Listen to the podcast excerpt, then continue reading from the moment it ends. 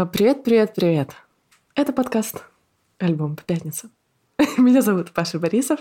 Со мной, как и всегда, моя подруга, коллега, ведущая телеграм-канала «Канал» Лера Лазарева. Лера, привет.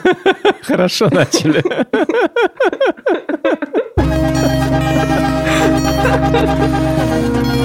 Я просто выучила это сама Привет, привет, привет. Это подкаст альбома по пятницам. Если вы здесь первый раз, то это подкаст, в котором каждую среду, вопреки названию, мы обсуждаем новую музыку, интересную, какую-то, не знаю, свежую, ультрасовременную или старую иногда, разную музыку. Альбомы по пятницам, потому что все альбомы сейчас, сейчас традиционно выходят по пятницам. Меня зовут Паша Борисов. Э, со мной этот подкаст ведет моя подруга и соведущая Лера Лазарева. Лера, привет. Привет, Паша. Слушай, ну, альбомов на этой неделе было, мягко скажем, ну, я даже не знаю, как сказать, лавина альбомов, мне хочется сказать почему-то на это все. И у нас, конечно же, есть о чем поговорить. Я даже не знаю, кого назвать главным героем недели, их было настолько много. Я устал слушать музыку на этой неделе, честно говоря. Это точно правда. Мне кажется, было примерно 20 альбомов, которые мне хочется послушать. Из них я послушал, наверное, 8-12 я думаю, скорее 12, ближе к 12. И то тоже как бы я не все осознал. Я не послушал еще Chemical Brothers. Я не послушал О. еще, мне кажется, что-то еще я точно не послушал, что-то еще я пропустил. Было много хорошего, да. была Рошин Мерфи. Рошин Мерфи не послушал Да, еще, в общем-то. Да. да, альбомов было действительно много, но мы-то с тобой, конечно, выбрали самые сливки, да, те, о ком хочется поговорить больше всего. Ну и я думаю, мы начнем, наверное, с Джеймса Блейка. Да, давай начнем с главного, пожалуй, э, для меня одного из главных музыкантов сейчас в современности, вообще, в принципе, одного из самых интересных музыкантов ever. Э, мы попробуем коротко в этом выпуске пройтись, чтобы рассказать вам про все. Поэтому давайте по-быстренькому, да. Что мне интересно в Джеймсе Блейке, в его новом альбоме и вообще, в принципе, в его творчестве? У него как будто, знаешь, есть два этапа.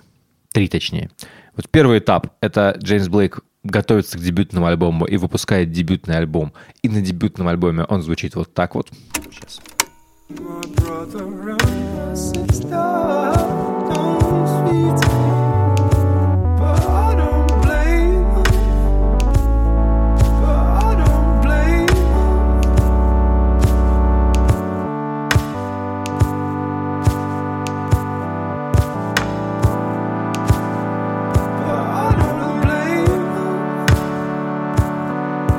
Потрясающий альбом, конечно. Я хорошо помню свое первое ощущение от него. Когда, знаешь, ты такой, блин, а что так можно было? А что можно вот так вот странно сочинять музыку так поженить соул с дабстепом. О, конечно, я был в восторге абсолютно. А, мне кажется, на самом деле Джеймс Блейк в тот момент был ну, буквально каким-то революционером, который, знаешь, пришел с такой минималистичной электронной музыкой, да, поверх которой ложился ну, такой красивейший соул. Будем честны, да, у Джеймса Блейка просто потрясающий какой-то тембр голоса. Но это на тот момент было, мне кажется, что-то вообще э, ошеломляющее, я бы сказала, да, вот э, начало нулевых, э, начало десятых, точнее. Ну и, конечно, успех пришел к нему с альбомом Overgrown. Да, Overgrown. На Overgrown он записывает песню, которую считает лучшей в своей карьере до сих пор. И сейчас уверен, что ничего лучше он пока еще не написал. Это песня Retrograde.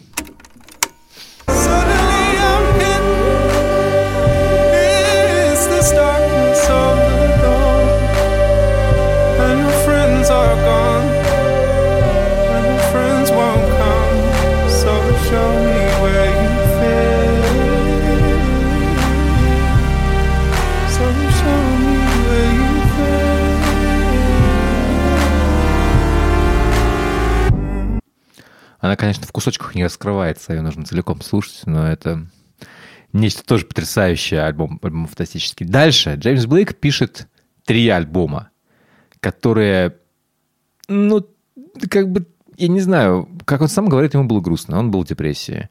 Он расстался с э, своей девушкой в какой-то момент, примерно где-то в это время он встречался с вокалисткой Warpaint. Uh, у них были такие... Причем у них большая достаточно разница в возрасте, примерно на лет на 10 его старше была и они, и они как бы жили в разных странах, конечно, какие-то были такие драматические отношения. А, он записал альбом как With the Color in Anything, потом альбом Russian Form, в котором, мне кажется, было меньше вот этих вот музыкальных экспериментов, больше попыток делать песни, и я не то чтобы сильно все эти альбомы хорошо запомнил.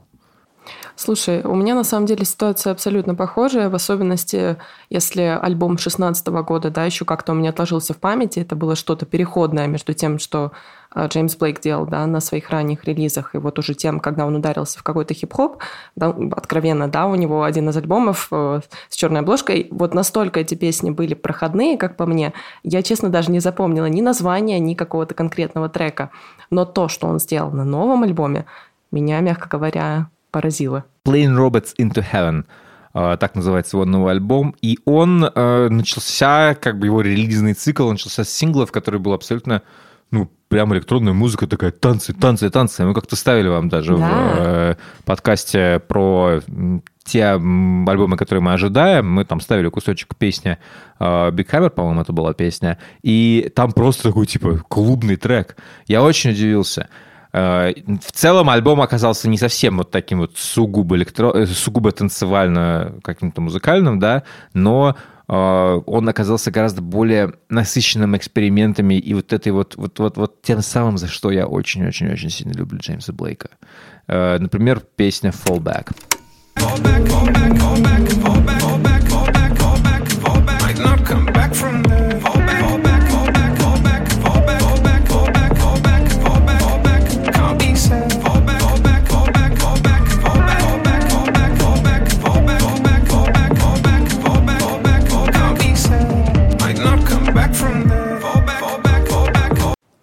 меня с этим альбомом уже было проведено несколько таких э, впечатляющих моментов. Я первый раз его послушала в пятницу, причем где-то, не знаю, после там трех других альбомов. Он мне, в принципе, как-то понравился, но я не обратила на него внимания.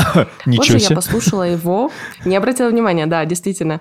Позже я пошла, в общем, мне надо было на вокзал, я шла долгую дорогу с чемоданом, было очень темно, было очень тихо, и я включила этот альбом в хороших наушниках где-то ну, наверное, в час тридцать ночи я его послушала второй О, раз. Это хорошее время. И я уже такая думаю, о, вот это да, вот это уже звучит получше. А, третий раз я его послушала в самолете. Тоже, знаешь, такой experience, когда ты вот ничем буквально не отвлечен, если ты, опять же, в хороших э, наушниках, да, с шумоподавлением. И я поняла, что этот альбом, ну, действительно прям потрясающий. Я очень не ждала такого от Джеймса Блейка. То есть я знала, что он потрясающий, талантливый человек, но так, чтобы он вернулся вот буквально к тому, с чего начинал, да, потому что, ну, все-таки это редко бывает, когда музыкант вот э, уже, в принципе, добившийся такой славы, да, такого коммерческого успеха, вдруг решает, э, ну, что-то делать э, для себя, да, вот, то есть что-то, что, с чего он начинал. Мы, в принципе, видим, да, какого-то, не знаю, например, Weeknd а, да, который тоже начинал с Weeknd очень хороший параллель, и... потому что он точно тогда же, в то же абсолютно время, точно тоже начинал с очень нестандартного R&B. Да, какая-то, не знаю, альтернативная R&B, э, электроника, минималистичная, дрим-поп даже, да, я это назвала, какие-то поп-песни, которые выросли потом в настоящие поп-песни, да, большие коммерческие. У Джеймса Блейка немножко другая траектория, да, в этом смысле он все-таки и больше любит вот как-то играть соулом, как с рэпом, да, и вот с каким-то альтернативным тоже хип-хопом, но то, что он сделал здесь, меня буквально впечатлило. Я вижу э, на дисплее, вот как мы с Пашей общаемся, треки, которые он залайкал сердечком, и я очень удивлена, что Паша не поставил поставил сердечко на один из треков, который мне напомнил, ну, вот я думаю, если включить, вы сами поймете кого. Трек называется «I want you to know».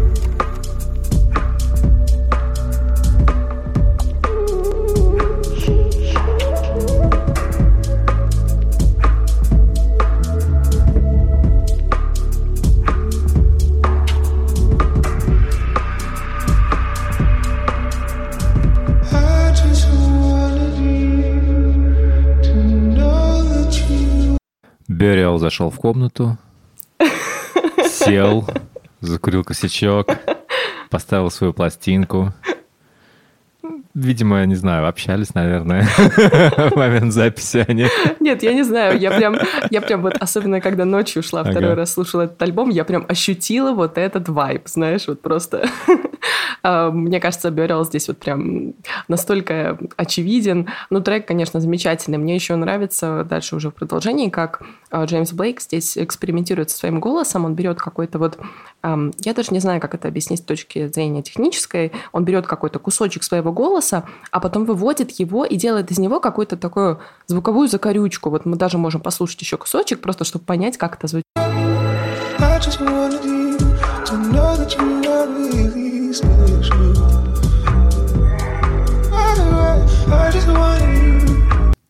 Ну, он кусочек зациклил, и как бы блин, это очень интересно, конечно. Вывел его автотюном куда-то, да, наверх, и получилась вот такая, как звуковая запятушка, мне да. это вот кажется. Мне, очень, мне таким. очень нравится, что Блейк, э, ну, он воспринимает свой голос, он хороший певец, действительно. Я, я много раз был на нем живьем, прям много.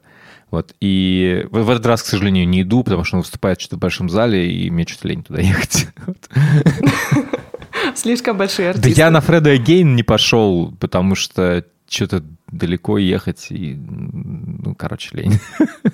Ну, Фред Агейн у нас уже большая птица. Да, на нем тоже довольно много, Блейка, много раз что... был, поэтому там, говорят, хорошая была очень, очень тусовка, но было очень жарко.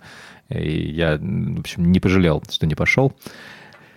Но, тем не менее, вот э, меня поражает, как он действительно работает своим голосом, что он о нем, он, он думает о нем как об инструменте, и вот он говорит, типа, он никогда не думал себя, не мыслил себя как вот, знаешь, типа, исключительно певцом, он думает такого, это как бы дополнительный способ, знаешь, как вот я гитару иногда записываю, потом что-то с ней делаю, я не воспринимаю это как, как будто я гитарист, знаешь, который играет, да, вот. Я воспринимаю себя просто как человека, который записывает гитару, она становится таким же инструментом в моей, в моей музыке, как, не знаю, как синтезаторы, да, никакой разницы нет. Это какая-то звуковая да, материя, да? да, да, вот, да. То есть тебе не обязательно приписывать э, гитару к гитаре, да. да, вот это конкретно каноничный звук гитары, да, это звук голоса. Нет, это просто вот звук, с которым мы можем делать что угодно и лепить его, из него что-то еще новое. Ну, это, конечно, да. Это такой очень потрясающий подход, я бы сказала. Ну, действительно инновативный в каком-то смысле. Мне очень понравилось вообще на этом релизе, что Джеймс Блейк – он вот не только ушел вот в эти свои электронные баллады, да, потому что, ну, я не знаю, такая очень хрупкая музыка, но он еще и работает с ней как с какой-то деконструктивной электроникой. Мне почему-то это вот все напомнило тоже такой немножко стиль. Я бы не относила это, конечно, к гиперпопу, да, но вот то, как работала с музыкой Софи, например, или вот то, как работает с музыкой Арка, мне вот что-то чувствуется в новом альбоме они Блейка именно такое. явно влияют на Блейка, естественно, потому что они все, все там были, были знакомы в случае Софии и знакомы до сих пор в случае Арки. И явно друг у друга берут какие-то идеи, и действительно текстуры звуковые, которые использует Блейк, мне тоже кажется, что вот именно влияние какое-то их совместное с аркой, и то, как, как это какие-то высокочастотные э, разные там синтезаторные звуки, которые прям да, очень да, да, которые да. добавляют очень интересной такой хрупкой атмосферы. Очень интересный альбом, очень советую послушать. И я очень много всего почитал про него. Я послушал большой подкаст с Джеймсом Блейком. И в нем было очень интересно. Он рассказывал про то вообще, как он видит свою жизнь. У него журналистка спросила, ну, как бы, вот, про детей у него спросили, меня очень-очень как-то это зацепило. И он говорит, что вот мне сейчас 34, и говорит, я э, настолько погружен в музыку, что я не могу себе даже представить как это, ну, то есть я не могу себе представить, что я оторву от себя часть своей жизни ради как бы ребенка, и я потом буду об этом жалеть, что он мне помешал заниматься музыкой. Он говорит, я типа, Блин. говорит, я, у меня есть собака, я периодически, я чувствую, что я не додаю собаке. Я, Слушай, ну это, конечно, жестко, знаешь, там потом, папа, почему там э, ты перестал делать музыку, да, и он вспоминает свои годы, вот это выпуска последнего Plain Robots into Heaven. Uh-huh. И такой, типа, Ой, ну, слушай, как тебе сказать? Знаешь ли? А, папа, а почему ты столько пьешь? Папа, а почему ты несчастен? Почему ты часто стоишь перед, перед пластинками, проводишь по ним рукой своими, там, там ты нарисован, да, да, и да, почему да, ты да. грустишь?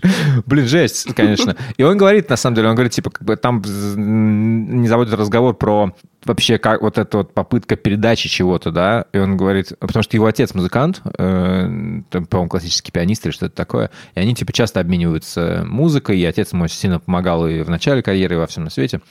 Вот они очень-очень-очень ну, поддерживающие родители. Он говорит, у него очень хорошая семья.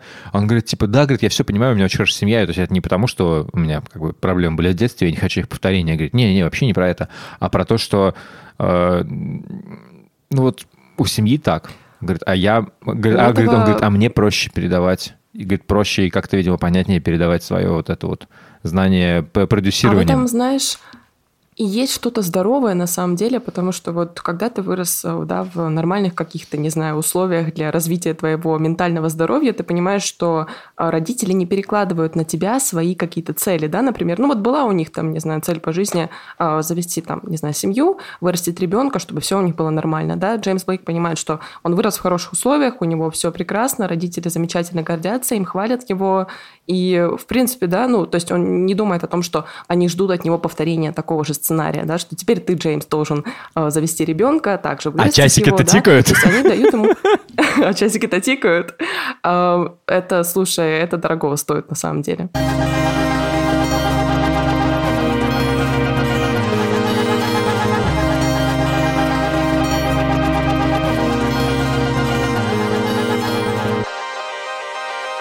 Окей, выпиваем за здоровье ментальное Джеймса Блейка. И теперь переходим, конечно, к тем, у кого не то чтобы с ментальным здоровьем проблемы. А, у меня есть такая история. Я, в общем-то, после того, как отучилась в Чехии на бакалавриате, потом поступила на магистратуру, потом еще поехала в Италию учиться, и вот какое-то время жила в Италии. И особенно после ковида, когда все сидели дома в 2021 году, я что-то подумала о том, что у меня начал забываться мой итальянский, и у меня, благо, был дома телевизор, я его стала на фоне вечером включать и смотреть какие-то, да, сериалы, не знаю, фильмы, в общем, впитывать итальянский. Ну, естественно, в какой-то момент меня это забадывало, и что я делала? Я переключалась на музыкальный канал. Э, я смотрела музыку, да, слушала музыку, что там было очень много было старого, очень много чего-то из 90-х, из нулевых, но, как всегда, как это часто и бывает на музыкальных больших каналах, Э, там было много э, каких-то молодых поп-звезд, поп-исполнительниц. И вот уже, наверное, месяц я смотрю какой-то один и тот же клип, где какая-то девчонка прыгает в костюме черлидерки, да, и потом что-то кидает в магазине.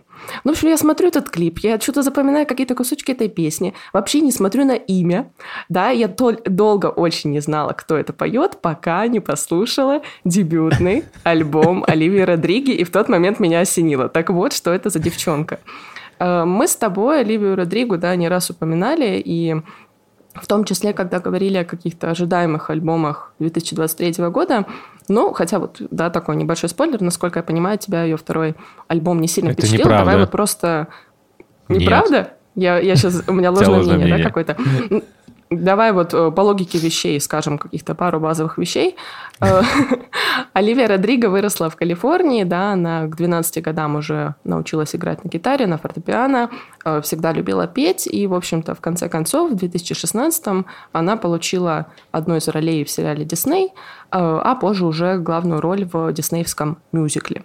Ну, то есть не будем, в принципе, наверное, говорить о том, насколько Оливия хорошая артистка именно э, с точки зрения выступления на сцене. Это, наверное, очевидно, если ты играешь в мюзикле диснеевском. Э, но, как выяснилось, она еще и хорошая сингер-сонграйтер. А знаешь, кто что... еще? начинал с такого, с ну таких мюзиклов из, из Диснея? Ну, ну я могу, могу догадаться, ну, кто ну, же? Не, ну, Майли, это, конечно, хорошая проект, да. Ну, конечно, Майли Сайрус, да. карьера началась буквально так ну, же. Это, наверное, первая из тех, да, кто вот начал дорожку по похожему пути. Дебютный, да, сингл, хит-сингл, я бы сказала, Оливии Родриго. Это был Driver's License, сделал ее самой молодой артисткой, возглавлявшей Billboard 100. Ну и что уж говорить, да, Soul, дебютный альбом Оливии Родриго, он выиграл Грэмми, он получил, кажется, у нее в сумме было три Грэмми, она в итоге стала второй молодой, самой молодой исполнительницей после Билли Айлиш, который завоевал вот столько наград за свой дебют. Ну, правда, мы с тобой, конечно, лучше всего знаем, что описывать музыку Оливии Родриго лучше не какими-то вот такими номинациями, да, или попаданием в билборд, а как э, новый Парамор, новый Аврил Лавин, да, потому что, ну, конечно, какая музыка была у э, Оливии Родриго, это был такой очень заводной какой-то поп-панк, мне кажется. Э, Ее родители слушали примерно все то же самое, что слушаем мы. Вот, вот, вот, вот, вот знаешь, откуда типа, ноги растут, да? Да, да, да, типа там, не знаю, там она в детстве слушала из, из их, типа, как, не знаю, там, они выросли в, ну, в 90-х, они дети 90-х во многом в этом плане, они старше ну, там, нас немножко, но э, не радикально старше меня, насколько я понимаю, там. И вот у них какой-то примерно такой вкус, вот именно такой культуры 90-х, которая в музыке Родриго очень всегда слышна. Это даже не про Амор, а до. А, это, не знаю, там, мы все слышали интерполяцию, собственно Парамора в ее песнях, в Дежавю. Мы слышали в Vampire, можно услышать э, большой хит с нового альбома. Мы, мы его тоже ставили в подкасте как-то раз, поэтому не будем сейчас ставить. А, Vampire — это гармония из Radiohead Creep, это не воровство, вот это нормальная тема. Да, всем. да, но, да, но просто это та же гармония, она очень узнаваемая, и она как бы, ну, в общем, довольно сильно ассоциируется скрип.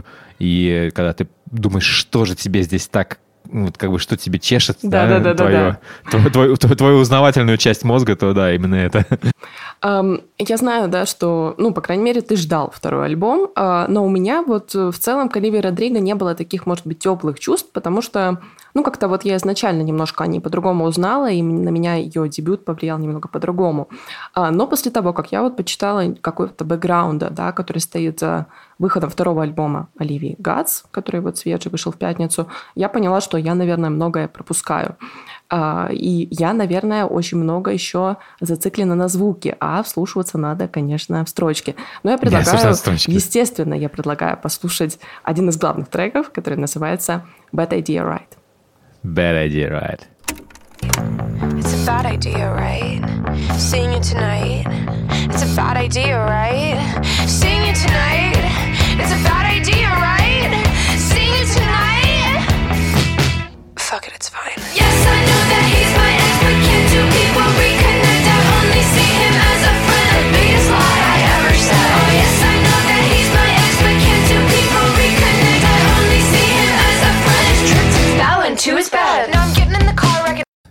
Просто упала случайно в его кровать. Случайно вышла. Не виновата, не виновата. Ну что, не, не, не могут же раз, два просто, ну, бывшие, ну, просто, просто, просто пообщаться. Это очень смешная песня. Я не знаю, вот, ну, я думаю, она жизненная. Вот. И знаешь, вот, ну, первое, что хочется сказать, типа, Girl, ну, конечно, это плохая идея, да, ну, конечно, это плохая идея. Она сама знает. Пойти переспать со своим бывшим, да. Ну, тут буквально прям по сторителлингу этой песни видно все, да, но здесь вот надо сделать какой-то, не знаю, мне кажется, дать контекст, а, почему, почему вообще ну, я сделаю такой спойлер, да, почему это нормально.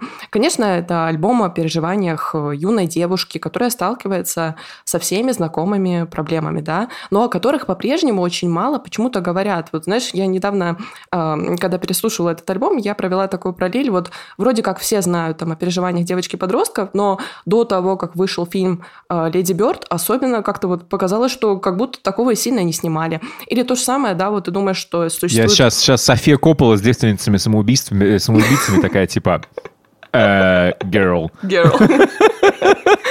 И вот это, знаешь, движение, когда пальчиком так в воздухе кружочек проводишь. Да, да, у меня еще был один, один из любимых моих фильмов э, Girl Interrupted, «Прерванная жизнь» с каким-то неимоверным кастом из Вайнона Райдер, там, Анджелина Джоли, Клео Дюваль и так далее, который тоже, в общем, довольно хорошо подчеркивал проблемы. И вот, знаешь, я, например, думаю о том, что да, есть сериал Skins, да, про взаимоотношения там, Skins, подростков, да. юношей, но, опять же, Skins, например, он не берет во внимание какую-то вот новую реальность, э, какую-то интернет-среду, которая вот занимает буквально такое же пространство, да, как сейчас вот в нашей жизни занимает интернет онлайн как эта среда, и поэтому выходит эйфория, и поэтому сериал «Эйфория», да, всех так ошеломляет. Вот, пожалуйста, Оливия Родриго, она, в принципе, делает ту же вещь. Мы вроде как знаем, что существует вот там, не знаю, знаю, Парамор, да, Аврил Лавин, опять же, которые поют о каких-то вот этих проблемах, да, может быть, каких-то подростковых, девичьих, именно вот с точки зрения молодой девушки, мне кажется, здесь очень важен вот этот контекст. Ой, слушай, а ты смотрела «13 причин почему»?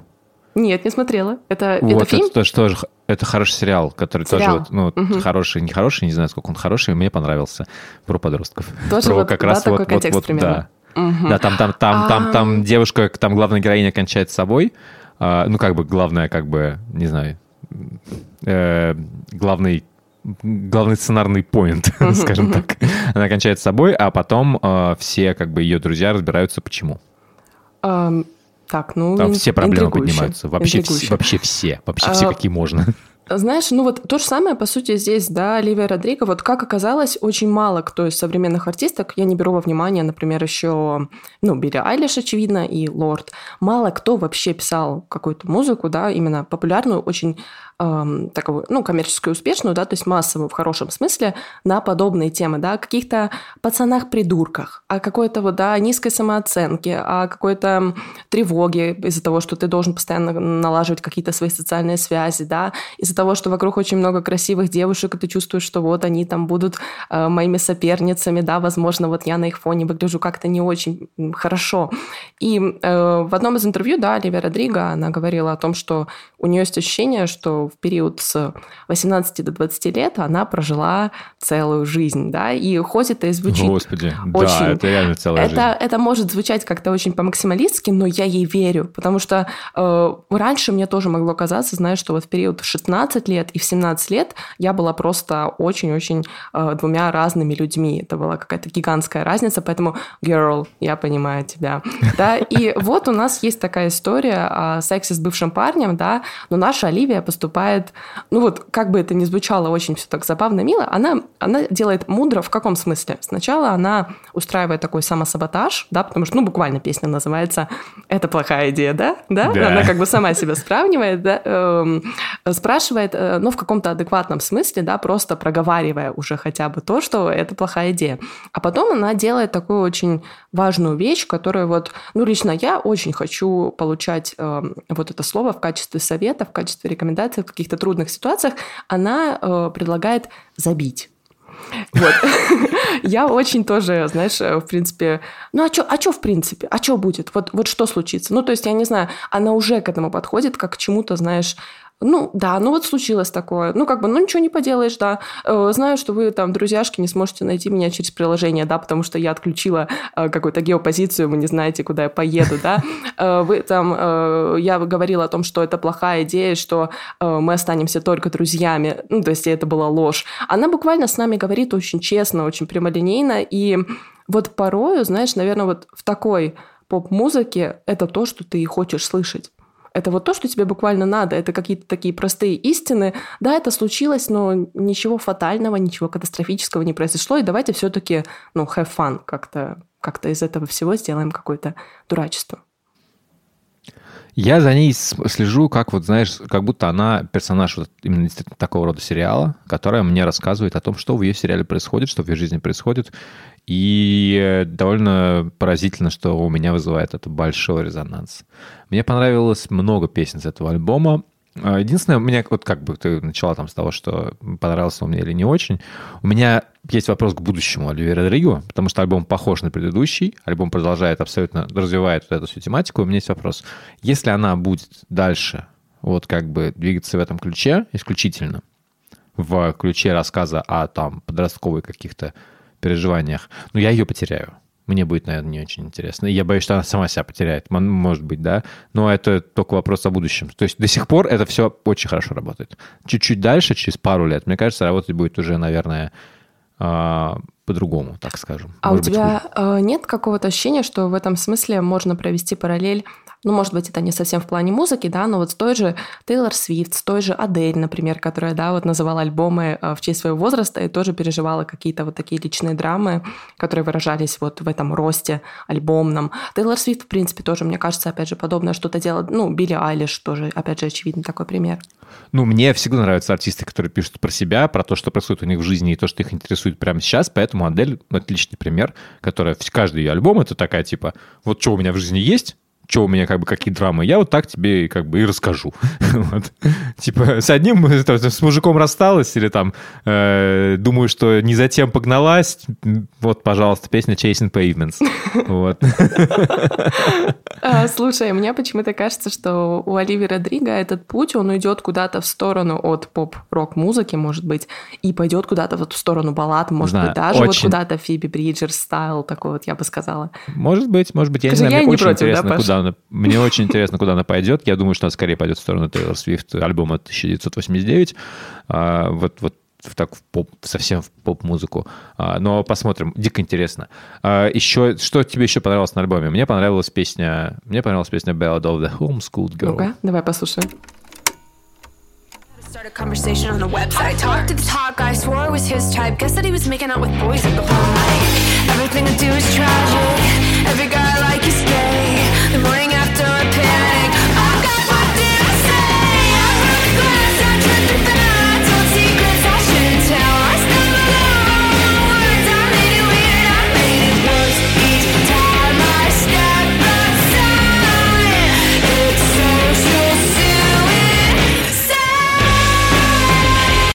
Никто еще никогда так весело, так озорно и задорно не пел слова «Это социальный суицид! Я хочу, не знаю, сжаться в комочек и сдохнуть! Ура!» Такой гимн, да? А слушай, ну это действительно какая-то подростковая такая юношеская, вот опять же, тема. А у меня... Юношеская, а, мне 37. И ты чувствуешь то же самое, да? Конечно! А, у меня на самом деле у моей хорошей подруги приезжала сестра, которая вот недавно исполнилась 18, и я вот буквально по ней могу понять, вот что она переживает те же чувства. Она вот буквально говорит о каких-то ужасно мрачных вещах, о чем-то супер тревожном, но она говорит это с какой-то такой радостью, в ней вот уживается вот это вот одновременно какая-то и любовь к жизни, и ненависть к жизни, знаешь, вот это просто, это какая-то такая потрясающая комбинация. Песня потрясающая тоже, э, с учетом, конечно, вот этих строчек о том, что каждый парень, в которого я влюбляюсь, гей. Ну, girl, I can relate, потому что, типа, да, мы все знаем, что... Было, типа, Лер, было, да? Ну, конечно, блин, мальчики геи потрясающе просто одеваются, я не знаю, они супер стильные. Ты просто смотришь на их стрижку и такой, блин, да, не да. для тебя, не для тебя их роза цвела. Не для тебя, да. да. Цветочек тут распускался. Слушай, ну да, каждую песню здесь можно разобрать, и вот эти строчки, опять же, да, ты думаешь о том, что Оливия Родриго такая успешная, вся молодая, ну вот, казалось бы, какие проблемы, да? И, и опять же я провожу какую-то параллель там с Билли Айлиш, которой нужно, чтобы, извините, э, заняться сексом, да, с мальчиком, подписать с ним заранее договор о том, что он никому об этом не скажет. Вот я чувствую здесь буквально тот же вайп у Оливии Родриго, которая говорит о том, что я э, в интернете гуглю о том, как начать uh, conversation, да, я гуглю о том, что значит флиртовать, как это, что это вообще такое. И тебе кажется это каким-то uh, чем-то таким несразумительным, что ли, да, когда вот ты видишь такую красивую, успешную девушку и не понимаешь, вот как она может сталкиваться с таким проблемой. И тут же ты вспоминаешь Тейлор Свифт, которая, да, у нас поет о том, что uh, мне кажется, что все вокруг прекрасны, а я монстр, да, или как вот она Из болота. Из болота. Ну, это вообще да. Да. И, и Слушай, вот... у меня недавно был потрясающий момент. Я иду, значит, по каналу рядом с домом, и наверху, как бы, ну, я внизу, значит, у, у воды, и наверху, на оградке там парка, э, сидят девчонки, их там, ну, четыре, наверное. И что-то они орут, поют песни, такие, знаешь, молодые совсем, не знаю, лет 15, и угорают. Они смотрят такие, типа, а я иду с женой, и они начинают моей жене кричать, типа, do you like Taylor Swift? Она такая, смотрит такая, я нет, а вот он да. Короче, они такие, типа, oh yeah, mister, you like Taylor Swift. What's your favorite album? Я говорю, типа, ну, прям сейчас, наверное, Midnights. Ну, и мы начинаем петь. It's me. Hey, I'm the problem. It's, It's me. me. Tea, time. Everybody это, agrees. Это потрясающий матч вообще, да. Это, это такой вайб. Ну, слушай, когда... Не, это, по-моему, круто. Это круто, мне кажется. Я, я просто, я так и почувствовал себя очень, очень, очень, очень хорошо. Про Оливию я хочу еще один момент сказать. Просто послушайте альбом, правда. И даже, ну, нет вопросов. Это один из главных поп-альбомов этого года, и вам будет как минимум интересно, потому что она довольно хорошо обращается со всем вот наследием старого типа, не знаю, там, поп-панка, который поп-панк у нее получается не туповатый, а нормальный, реально риф в Bad Idea Right, один из лучших рифов, которые мы слушали в этом году, mm-hmm. и это правда хороший, интересный альбом. А вопрос, который меня интересует. Я прочитал статью в Билборде а, про то, что Родриго якобы последняя большая рок-звезда.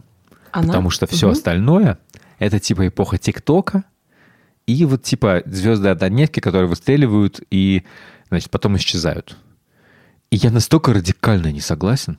А, слушай, ну я тоже не согласна, но мне интересны твои аргументы, например. Мои аргументы такие, что, во-первых, она не единственная такая. Сто процентов. Потому что у нас есть Ашнико с не, неимоверными тоже цифрами, да, может быть, конечно, это не там не знаю, сотни миллионов, там сотни миллионов, но не типа миллиарды прослушиваний, да, но все равно сотни миллионов. Вот это все равно много, потому что у Родриго там миллиарды прослушиваний, у Driving License. Но, во-первых, во-первых, она не одна. Во-вторых, блин, я не верю, что и никогда... То есть мне нужно, кажется, мне кажется, нужно быть совсем человеком, который никогда не запускал ТикТок и не понимает, а, что такое отношение человека с музыкой, да, с, как, чем, чем отличается отношение с, с случайной песней из ТикТока, которую ты услышал, и той песни, которую ты слушаешь от начала до конца, и которая тебе говорит, буквально рассказывает, как жить, да, и насколько вот такие вот вещи, как, как который Родриго, у нее получается это все сформулировать, да, насколько, это, насколько в этом большая сила, и насколько еще будут другие такие же артистки, потому что время меняется, людям Конечно. нужны такие же образцы для подражания, и никакой ТикТок, никакие алгоритмические э, ленты не отменят этого. То есть, что, мне кажется, ТикТок появился, и вообще вся эта вот концепция, там, не знаю, ТикТок-артистов, она появилась в дополнение к э, тому, что мы имеем, но не вместо. Вот это. И вот ощущение, что это будет вместо, что Оливия Родриго все последнее, а дальше у нас будут только однодневки, которых мы не будем знать названий никаких. Ну, блин, это, это очень узкое мышление. Я понимаю, что они имеют в виду, что типа, что она, скорее они имеют в виду, что типа, что она работает, она существует как будто по старым канонам музыкальной индустрии. Ну да, да. вроде как, что она начала с какого-то... Э, ну, там видно, да, талантливая девочка, потом пошла в какой-то диснеевский мюзикл, попала сначала где-то на вторых, второго плана ролях, да, потом уже попала на главную, якобы это такая траектория, но которую в свое время, опять же, вот, открыла Майли Сайрус, да, то есть это тоже не было когда-то стандартом. Когда-то не было стандартом, ну, на самом деле много было похожих историй до этого, но а, вот таким, чтобы они вырастали в независимых таких артистах, как Майли и как Оливия, да, наверное, особо не было. Другие пути будут появления каким- каким-то образом, да, и точно так же из ТикТока совершенно спокойно будут появляться суперзвезды, и... которые вот будут не, не, не менее большого масштаба, и на которых мы будем смотреть и удивляться тому, что их песни с нами резонируют. Ну и в конце концов ТикТок появился у нас в 2019 году, да, популярен он стал, может быть, в 2020-2021, но в принципе еще прошло мало времени, чтобы делать какие-то выводы и говорить о том, что артисты, которые прославились через ТикТок, у нас однодневки. Ну, ребят, давайте подождем хотя бы лет пять, а потом посмотрим, куда все эти однодневки денутся. Я уверена, что... отменяем журнал Отменяем, конечно. Отменяем. Идем дальше.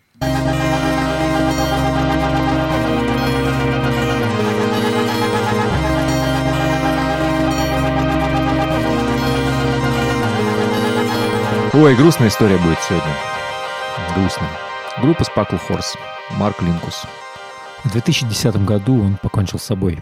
Не выдержав борьбу с депрессией. Вот. Болел, боролся с депрессией много лет.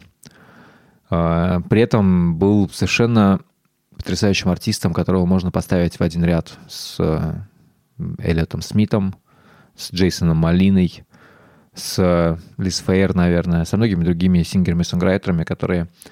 С Пиджи Харви, абсолютно. С Томом Йорком. Это, кстати, Пиджи Харви, Том Йорк, это те, с кем он записывался. Э, артист, на которого огромное влияние оказали Radiohead именно благодаря тому, что сам, сам Том Йорк, благодаря тому, что Том Йорк когда-то взял Sparkle Horse в э, туры вместе с ними, они вместе ездили, и он как бы показал эту музыку. Я услышал Sparkle Horse довольно рано, мне было лет там 15-16, и это были... Это был альбом, э, по-моему, по-моему, это был альбом уже относительно поздний. Да, это альбом был It's a Wonderful Life, который как раз в то время вышел, 2001 год. И там было, была песня Apple Bad. Это одна из самых грустных песен, которые я слышал в своей жизни.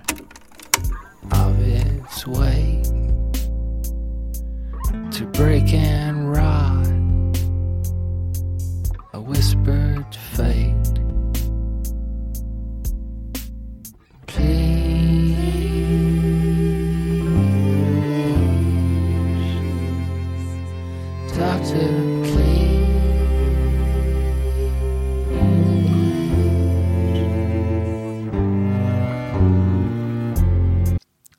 голос здесь тоже довольно известная персона, Нина Персон, Кардиганс. Э, При этом, естественно, ну, неестественно, скорее, да, довольно грустно, что популярности да, сравнимой, естественно, ни с Радиохедом, ни с э, Пиджи Харви, ни с э, другими своими коллабораторами у Марка Линкуса не было. Он немножечко, как я понимаю, жил как человек, который саботирует то, что происходит в его жизни. И не очень как-то у него, в принципе, получалось, видимо, особо жить.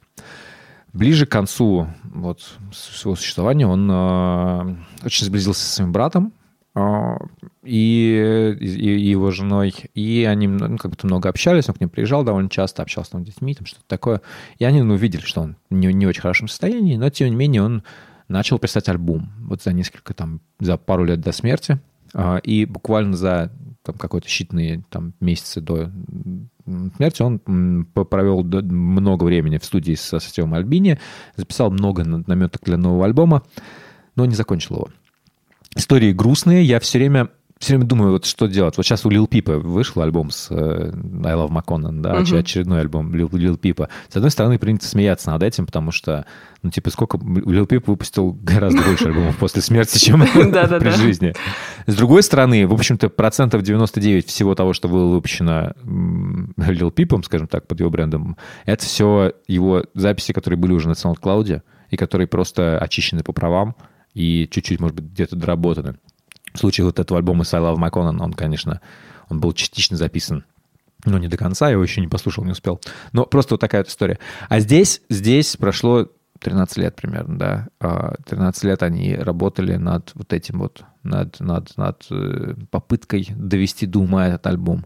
Где-то песни были готовы целиком, где-то песни нет, э, где-то там приходилось додумывать. Но звучит он, конечно, звучит он довольно местами грустно. Я поставлю одну песню, которая меня больше всего наверное, впечатлила. Это песня Kind Ghosts, в которой довольно четко там написано про, в лирике про переживания, которые были у Линкуса вот в, в то время, незадолго до смерти. Он пишет про то, что пьет больше виски, чем воды, ну и там такое.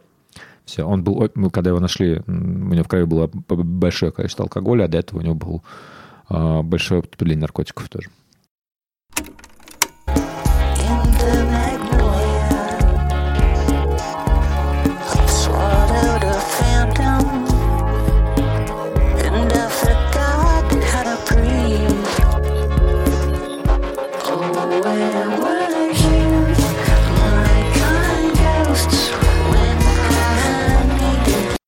Опять же, очень позитивная, красивая песня о том, как какие-то добрые призраки, которые тебе кажется, что они ну, помогают тебе по жизни, да, они тебя оставляют. И здесь идет, да, метафора такая, что не какие-то добрые ангелы, да, или какие-то вот добрые, те, кого мы привыкли, э, да, видеть в каком-то добром прообразе, а здесь именно говорится гос как призраки, да, то есть как будто бы еще и подразумевается, что это какое-то такое неопознанное существо, да, которого мы не знаем, но мы знаем, что оно несет в себе какой-то позитивный, добрый вот этот вот настрой. У тебя не было никогда никакой связи со Sparkle Horse? Для тебя это просто было какая-то... Как Э, На самом к ним деле, я для себя открыла Sparkle Horse. Ну, ну давай, вот, чтобы честно, чтобы нормально, да, чтобы, ну, что, господи, Э, ну, мне не так много лет, да, вот сколько времени у меня было на музыку, столько я ее и слушала. Sparkle Horse я для себя открыла где-то неделю назад. Это правда, на самом деле. А, Но мне не стыдно, да. Музыки очень много, открываем ее по-разному. И ты правильно сказал, что Марк, э, да, что он не добился такой популярности, как та же Пиджей Харви, как также тот же Том Йорк. Поэтому мне кажется, что Sparkle Horse все еще остается на какой-то, ну, такой немного периферии, какой-то вот такой а, тоскливой эмо инди-рок музыки нулевых, я бы это как-то так обозначила, наверное. Э, Я как вообще наткнулась на Sparkle Horse. Во-первых, начали появляться всякие фичеры на музыкальных блогах, да, я такая думаю, так, все-таки что-то что большое, что-то грядет. А во-вторых, я увидела несколько комментариев где-то в телеграм-каналах, э, где были написаны какие-то списки ожидаемых альбомов недели, и кто-то писал там, о, выйдет Sparkle Horse, я умру. Или там, о, наконец-то Sparkle Horse. Я такая, да что ж такое? Ну, кто, что, что это такое? И я прочитала один из фичеров, и это, конечно, вот дало мне какое-то представление. Я тоже слышу здесь э, Эллиота Смита. Я, конечно, понимаю теперь очень четко и ясно, откуда растут ноги у музыки Алекса Джи, потому что я О, слышу, да. вот, э, я это, Это просто- так отчетливо Э, Просто слышу. Алекс Джи такой, типа, сейчас я, я просто, вот, знаешь, такое ощущение, что просто целиком полностью его музыка, это я, я люблю Sparkle Horse, я очень Да. люблю Sparkle Horse. Э, Это вообще, конечно, это какое-то безумие, когда ты вот открываешь для себя какую-то музыку, и потом ты понимаешь, вот откуда она идет, и что на самом деле это кто-то делал уже там 20 лет назад, да. Я точно так же, вот э, параллель, если провести, мы обсуждали как-то группу Palm, и вот после того, как я уже послушала Palm, я наткнулась на группу This Hit. И я тогда такая, о, так вот, так оказывается, они не первые были, да, кто это придумал. Вот точно так же это было с Алекс Джи, да, и Sparkle Horse. Э, Этот альбом, он очень трогательный. Я понимаю, что здесь очень много вот этих каких-то недоработок, да, каких-то чисто зарисовок. Но, во-первых, это нормально для аль- альбома такого посмертного, посмертного да, который уже вышел э, спустя тем более столько лет. То есть очевидно, что здесь доработки сделаны не им самим, не самим музыкантом, а просто в целом какие-то такие как будто демо-записи. Но мне кажется, они даже очень гармонично ложатся, потому что если мы увидим какого-то Алекса Джи, да, посмотрим на его альбом, там тоже есть какие-то минутные песни, и мы даже не думаем, что это какие-то недоработанные демки, да, это так и задумано. Вот у Sparkle Horse это все тоже выглядит очень целостно, органично. Мне, как поклоннику большому, кажется, что это абсолютно органичный альбом. Я прекрасно понимаю, что это альбом не только человека, который его записал, альбом человека, который его доработал тоже. И в этом есть, знаешь, какая-то вот завершенность, да, что брат доделал за там близкого человека, э, вложил, естественно, свое творческое видение, вложил свое горе абсолютное, потому что, ну, это тяжело, я знаю, как это у меня, я терял брата, хорошо понимаю, что это, что, как, какие чувства ты испытываешь, и это э, большое переживание. Давайте послушаем песню «I fucked it up». Как раз, мне кажется, она из тех набросков не доделанных до конца, потому что она длится меньше двух минут.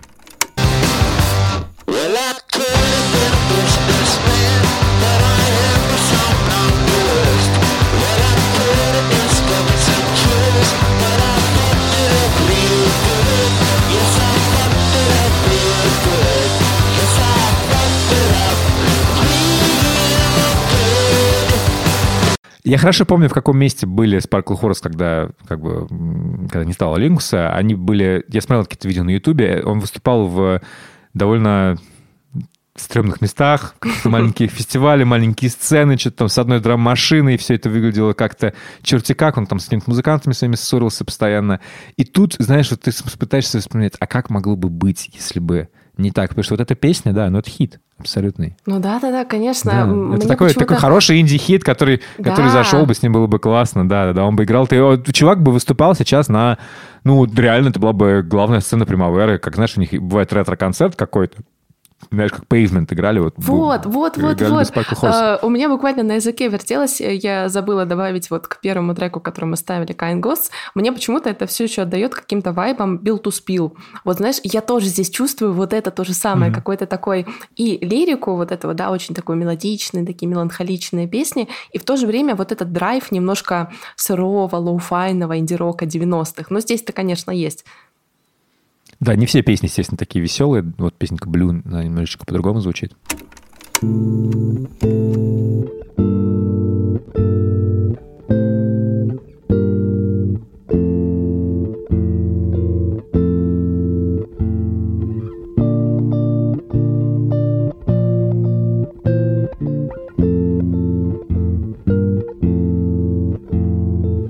Она без слов, но мне в ней очень нравится тот момент, что когда ты доходишь на- ближе к концу альбома, она очень интересно работает.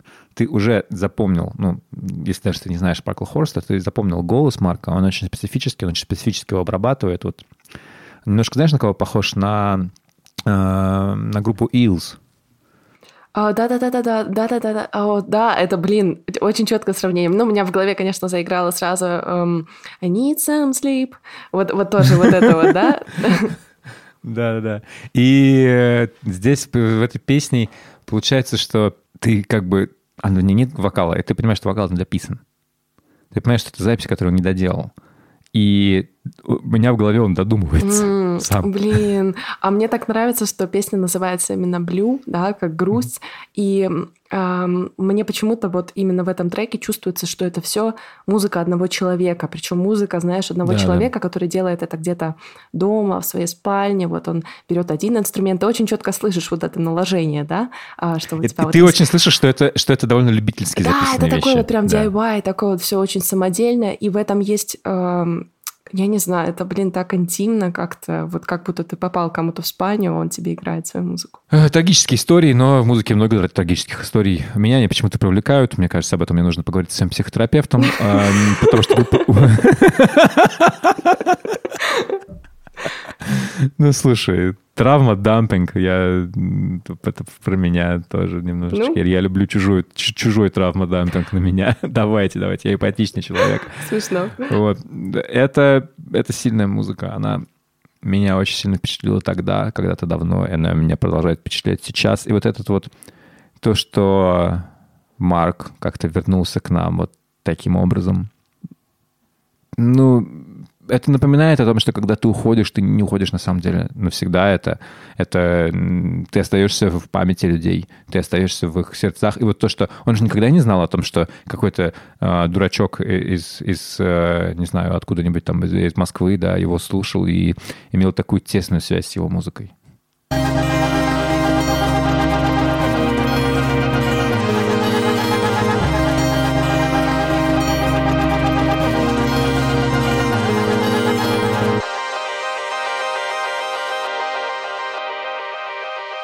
Мы с тобой э, вспомнили Лил Пипа.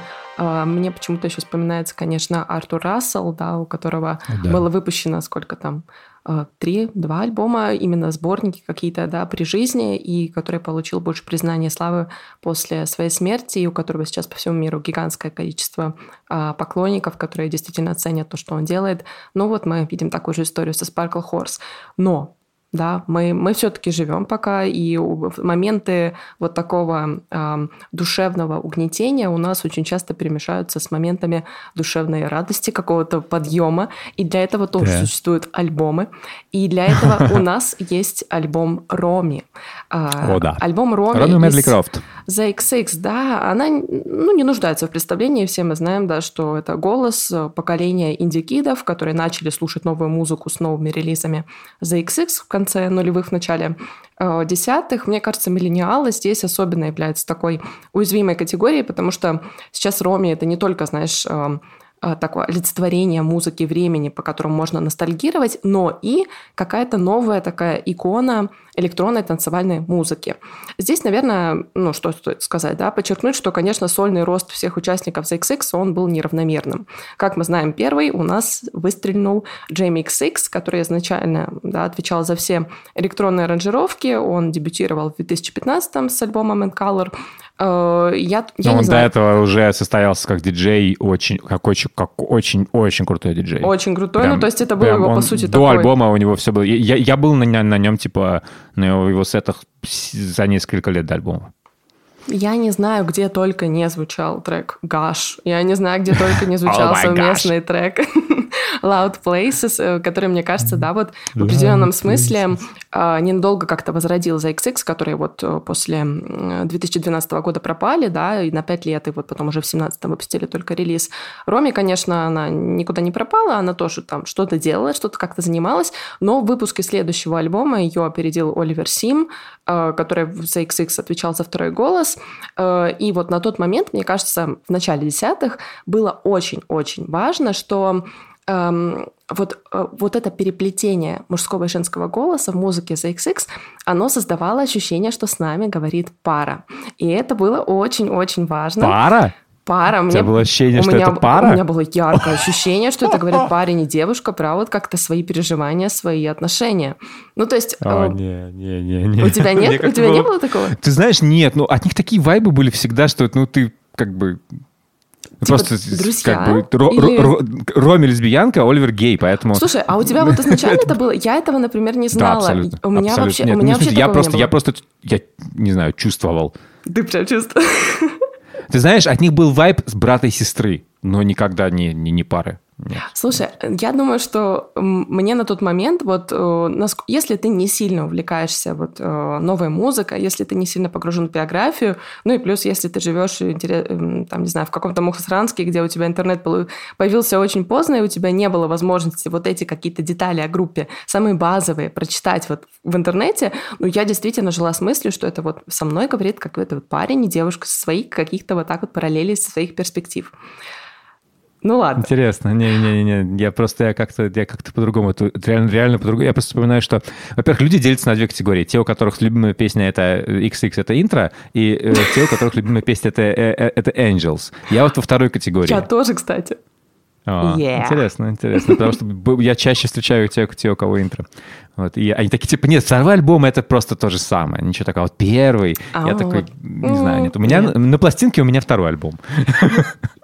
У нас Оливер Сим выпустил альбом в том году, да, он был очень а, личный, он был очень про трагедии, про личные трагедии, про переживания, да, потому что у Оливера с 17 лет он а, был диагностирован как ВИЧ-инфицированный, он всю жизнь просто думал, что абсолютно никчемный, он стыдился своей сексуальной ориентации, у него были большие проблемы с алкоголем, он стеснялся своего тела, в общем, очень много чего было, да, но у Оливера фокус все же был менее как будто заострен на аранжировке, да, за них хо- хоть отвечал Джейми XX, все-таки больше там было сосредоточение на голосе, который у Оливера был таким, ну, максимально узнаваемым.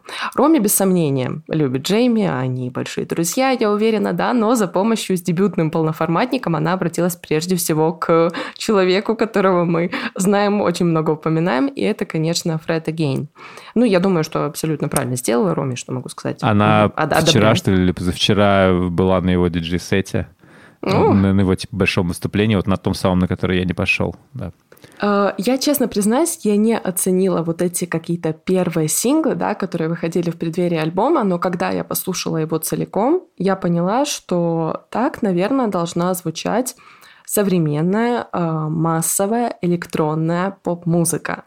Э, Метейра состоит из 11 треков, он идет всего лишь 35 минут. Давай послушаем. Мне вот понравился трек, ну, естественно, вижу, тебе он тоже понравился. Это трек с Фредом Агейн, который называется «Strong». Это главный хит, там типа 20 миллионов стримов.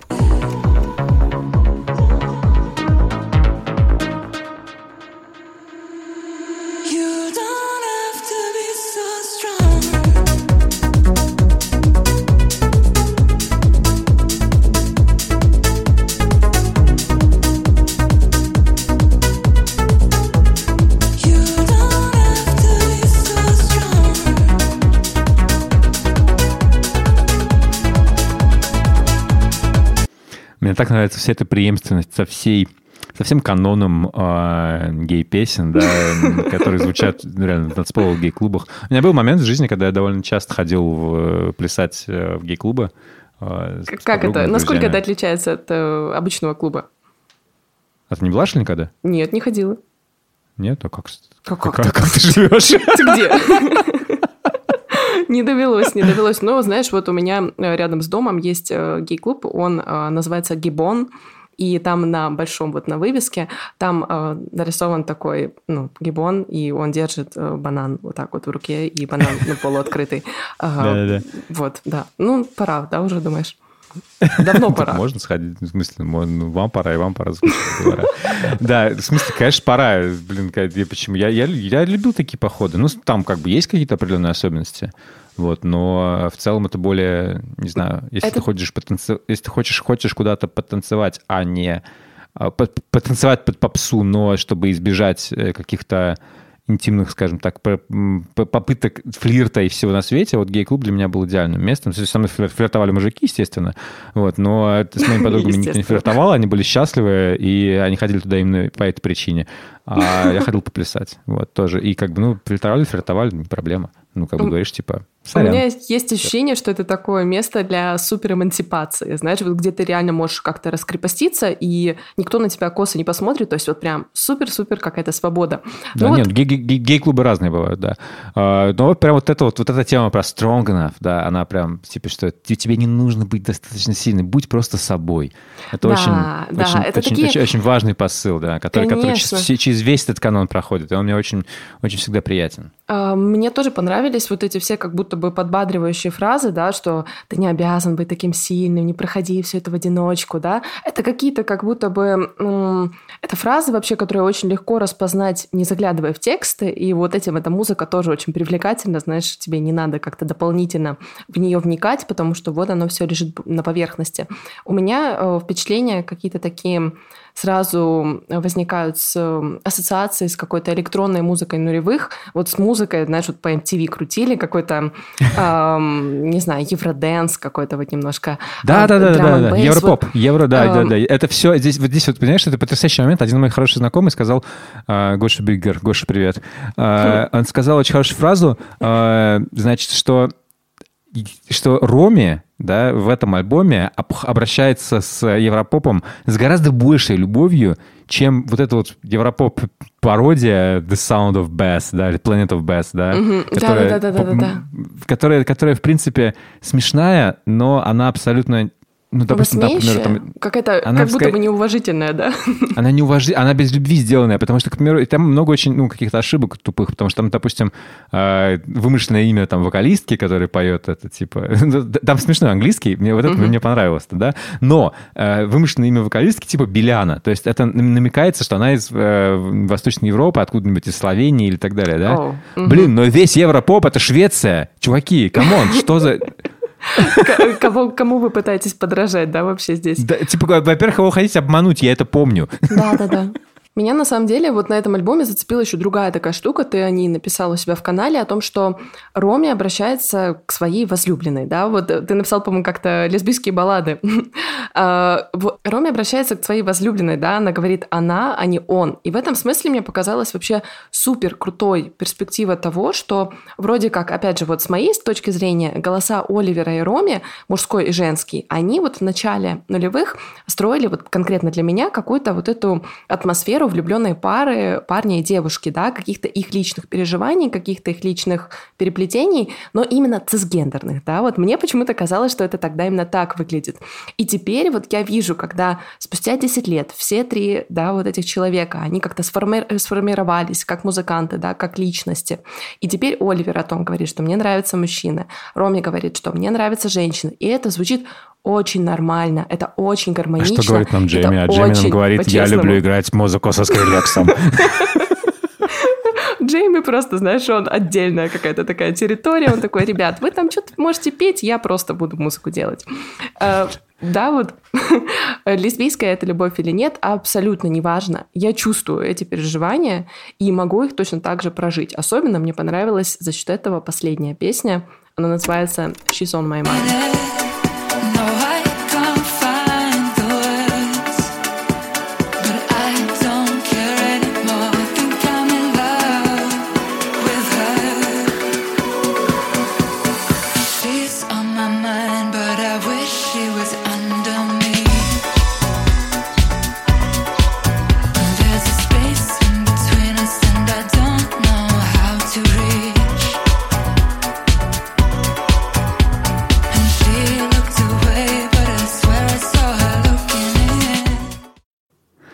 Это же так важно. У какого, у каких у миллионов просто девочек есть теперь песни, по которой они говорят, господи, это песня про меня, про мои О, чувства, про мои вот эти да. все вещи. Блин, это так важно. Это, это, это, это очень Конечно. Э, Сколько было вот таких песен написано, да, вот э, с обращением к нему. Вот он мой любимый, он мой единственный, да, что я во френд-зоне. Но все-таки, да, вот мне пофиг уже, я уже хочу сказать, потому что э, он в голове у меня каждый час, каждый день. Вот о чем нам говорит Роми, но она наконец-то обращается к тому, что для нее важно, к тому человеку, к ней. Блин, это, это Да, круто. не только ей. Это очень круто, да. И мне еще, мне, мне, наверное, мне эта песня понравилась, мне еще очень понравилась песня, конечно, Love Her, э, титульная, и в том числе из-за звука.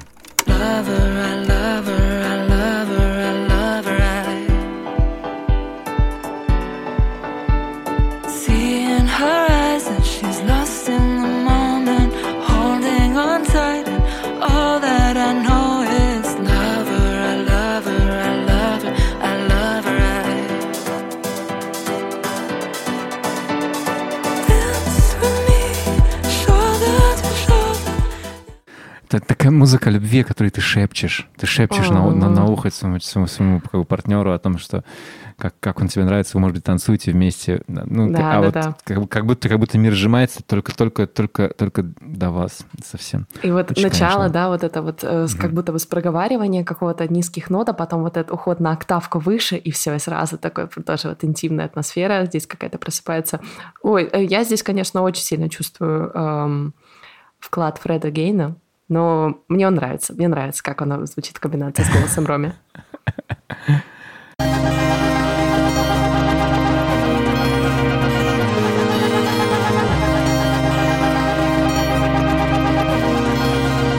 К счастью, музыку с такой тематикой записывают не только в странах Запада, так скажем, потому что каждому хочется слушать песню про себя на своем языке. А, на этой неделе песни про себя на своем языке для не гетеросексуальных девушек, записала Гречка. Я очень люблю ее, честно говоря. И у меня очень, очень интересное с ней отношение, потому что, знаешь, когда они появились вместе с Монеточкой, про них вместе говорили что-то там, и вот потом они что-то как-то разошлись в разные стороны, я не, вообще не понимал, почему, что общего у Монеточки, ну, вы помните, uh-huh. да, как бы, как она звучит, и что общего у Гречки, которая, а, вот, наверное, одна из самых лучших ее песен со второго ее альбома, который мне больше всего нравится, который мы будто персонажи, да, а, вот что общего у этого?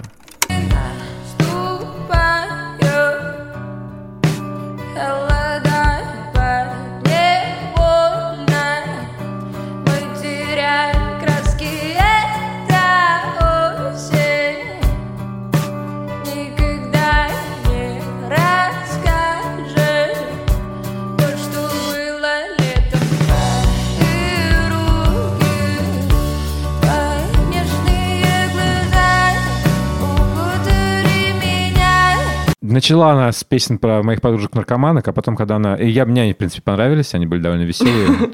Небольшой дисклеймер. Да, э, но меня впечатляло, когда, типа, там молодая девушка поет про то, что «мама, прости, я так хочу бухать, если вдруг приспичит, то я пойду блевать». А, это клево, это хороший рефрен, да, но лучше всего она раскрывается, когда поет о любви, вот именно в этой песне «Твои руки», вот это вот «Твои руки укутали меня». Ой, это...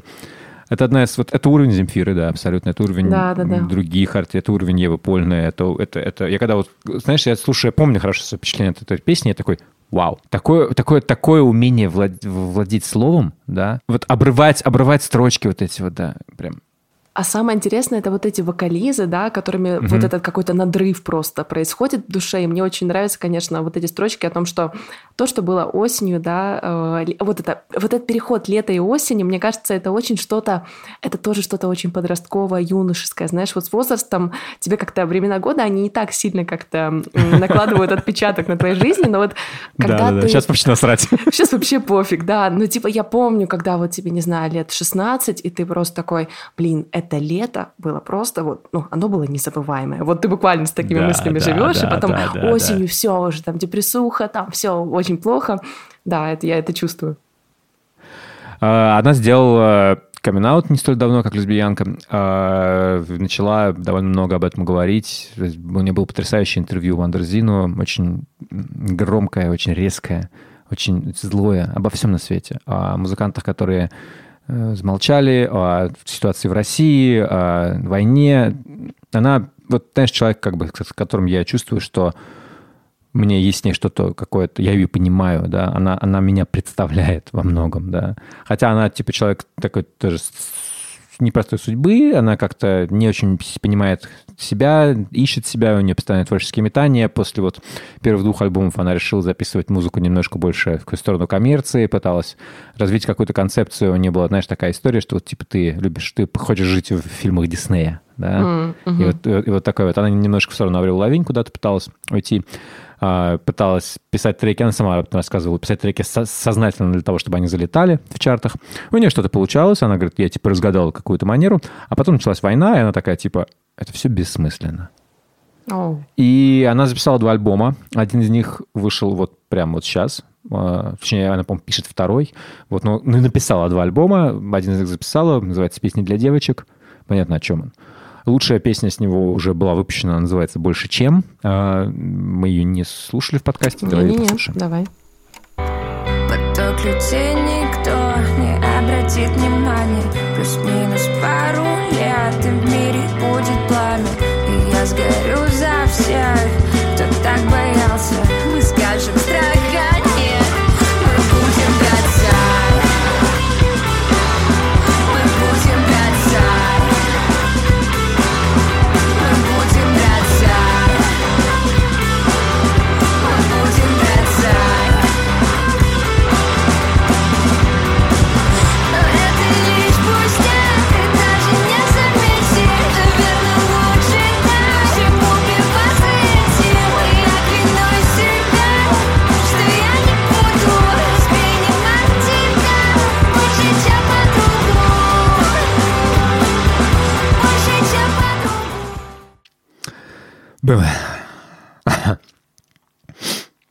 Меня пробивает на слезы каждый раз.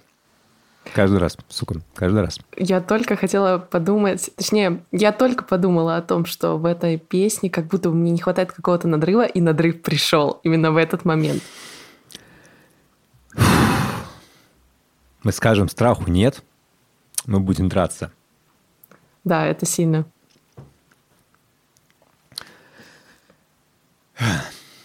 Реально. Сколько еще работы, сколько работы предстоит? Вот ты понимаешь, да, вот вроде как тема, вроде как здесь говорятся какие-то простые вещи. Ты просто проговариваешь о том, что ты чувствуешь, да. Ты, э, Гречка нам говорит о том, что они говорят, что не понимают, да, они не хотят принимать, что это все для них что-то другое. Она, ну, она нам объясняет простые какие-то вещи, да, вот как ей. Вот так должна была звучать, и так должна была быть на, в идеале написана быть вот эта песня, конечно.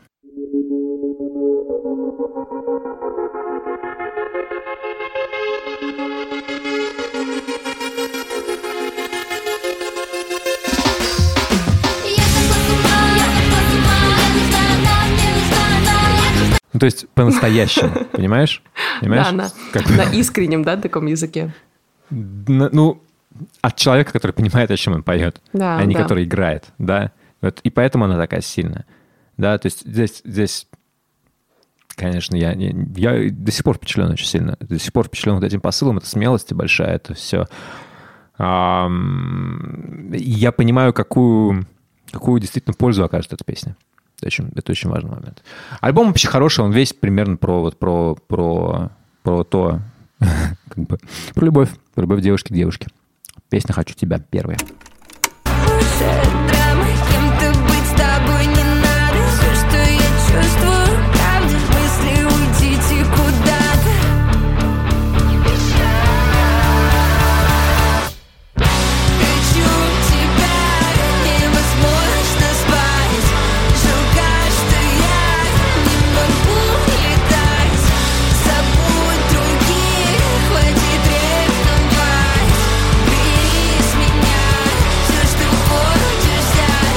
Блин, это потрясающе написанная песня. Очень хорошо написано. Мне почему-то первая ассоциация возникает вот с, эм, ну, почему-то вот Snail Mail, Soccer Mommy, знаешь, вот что-то, Да, какой-то да, такой да, да, вайб да. сингер-сонграйтерок, причем э, такие вот, которые балансируют где-то между а, не знаю, каким-то роком и гранжем. Вот. И есть при этом здесь какие-то акустические моменты такие очень трогательные, очень нежные, которые вот превращаются в какие-то моменты катарсиса.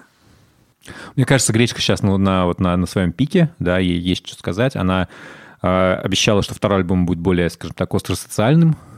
Ох, как я жду. Ждёшь, да? учитывая, что она вообще за словом в карман не лезет. Блин, Ох, как не лезет. Как приятно, что вот такая музыка звучит в таких классных аранжировках. Блин, этого очень часто не хватает, когда тебе говорят, опять же, на твоем да, родном языке, на языке, который ты хорошо очень понимаешь, а вот на, с такими красивыми какими-то музыкальными, а, не знаю, музыкальным фоном. Меня это прям очень привлекает. Да, причем здесь нет никаких каких-то инноваций, здесь есть просто хорошо сделанный рок. Я не Да, знаю, вот если, да. если говорить про рок, вот тут рок. Гитары знаешь, нормально, барабаны громкие, все, все как надо, голос вообще шикарный абсолютно. А Самое интересное, вот мы с тобой смеялись, да, по поводу того, что с нами резонирует вот с тобой, со мной, Оливия Да. Родриго, да, Тейлор Свифт, которые вот поют на такие темы, а, как будто ладно, бы юношеские, девочка. как будто подростковые. Вот то же самое Гречка, да, она вроде как поет о любви к девушке, но я вот чувствую, да, что если даже я эм, не вхожу в комьюнити ЛГБТ, я все равно очень очень хорошо ощущаю вот то, что она говорит мне, вне зависимости от того, да, к кому она обращается. Это все настолько какие-то универсальные понятия. Я понимаю, что это значит гораздо больше для ЛГБТ-квир плюс комьюнити, но это точно так же очень хорошо проецируется и просто на гендерных людей. Да блин, я об твою руку таю. Да, блин, Ну, это, это, можно, блин, это просто- вообще, вообще пофиг, типа, ну... Вот ты чувствуешь-то, да, а? Да, У нее просто, у нее, у, нее, у нее часто бывают такие моменты, когда она тебя зацепляет какой-то вот одной, одной строчкой, и ты такой, блин, ох. да, есть. У нее есть. в, в старых песнях было типа мы будто персонажи скинс, скинс, скинс, скинс, мы будто персонажи. И там вот такая вот Э, Я, я не смотрел сериал «Скинс» никогда. Я, А, я его блин, плохо понимаю. Ну, да, не, ну не, вот я пропустил. У меня было. Да, но типа, но, я, но она настолько ее как бы пропивает, что я такой типа, блин. Так чувственно, э, да? Мне, хо- мне хочется посмотреть. Она, она- мне как будто в этой строчке сюжет рассказала. и Я сразу понял, о чем это. Мне не нужно даже смотреть в Да. Википедии, о чем этот сериал. Мне понятно. Вот. И я такой, вау, блин. Умеешь, конечно, умеешь, умеешь. У него, у него много такого вот, вот каких-то умений высказать что-то про любовь настолько точно, настолько, настолько метко, что ты потом думаешь, как, как- сколько тебе стоит сто лет, чтобы ты все прознала по какие-то про, э, про, про людей, да? А Нет, ты просто зачастую очень вот чувствуешь, вправду попадаешь. не нужны какие-то метафоры, знаешь, здесь просто достаточно того, что ты можешь очень четко сформулировать, что ты сейчас чувствуешь. Все. Да, да, да. А, Ждем на альбому гречки, ждем много еще чего. Вообще, честно говоря, э, наша жуткая довольно осень, жуткая в кавычках, потому что, на самом деле, наоборот, очень хорошо, когда очень много интересной музыки. Она продолжается. В дальнейших неделях мы будем обсуждать Мицки. Кто там еще будет? Ой, ой, у нас очень много Юл я буду обсуждать обязательно Юл с будет, тобой. да, да, да. Много там кто будет. И э, встретимся через неделю, я думаю. Да, с спасибо, что слушали нас. Спасибо, что оставляете комментарии, лайки, рецензии, в общем, все что угодно. Мы любим любую вашу активность и взаимодействие с нашим контентом. О, контент у нас. Да, присылайте нам вопросы. Э, Я знаю, что довольно много народу присылают нам в вот форму для опросов какие-то типа песни, ссылки на песни. Нет, ребят, давайте не так. Давайте, пожалуйста, э, присылайте вопрос. Как бы, если вы представляете, хотите, чтобы мы обсудили песню, объясните нам, пожалуйста, что вы в ней находите. Почему Чуть-чуть сопровождение, интересна. Да. чуть-чуть текста. Просто ссылка, это так не работает. Я не знаю, может, вы ненавидите эту песню хотите, чтобы я тоже ее ненавидел. Мне нужен какой-то контекст, да. Пишите Вот, нам. И э, обязательно, обязательно посоветуйте наш подкаст своим друзьям, если вам нравится. Напишите про него в соцсетях. Мы будем очень рады, потому что чем больше людей нас слушает, тем приятнее это все делать. И больше новой музыки мы можем хорошей открыть для кого-то нового. Спасибо, что слушали нас, и пока. Пока. Пока!